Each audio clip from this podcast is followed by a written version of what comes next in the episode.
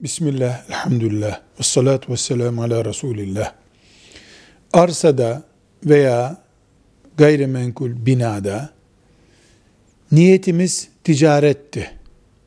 Sonra baktık ki bu ticaret bize kar getirmeyecek. Oturup kullanmaya karar verdik.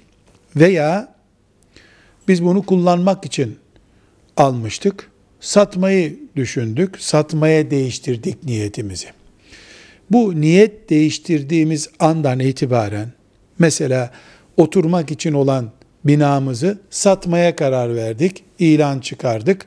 O andan itibaren bizim için o zekat ürünüdür. Yılı dolduğunda zekatı verilecektir. Geçen sene zekatını verdik. Bu sene yani ticari maldı. Bu sene artık satmayalım burayı kendimiz kullanalım dedik. O andan itibaren zekat malı olmaktan düşmüştür. Çünkü zekat ticari niyet üzerinden tahakkuk ediyor. Ticaret niyeti gelince zekat da geliyor. Ticaret niyeti kalkınca zekat da kalkıyor. Şöyle bir soru e, sormamızın bir anlamı yoktur.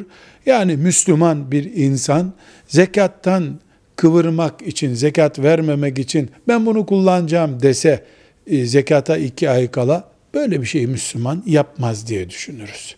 Velhamdülillahi Rabbil Alemin.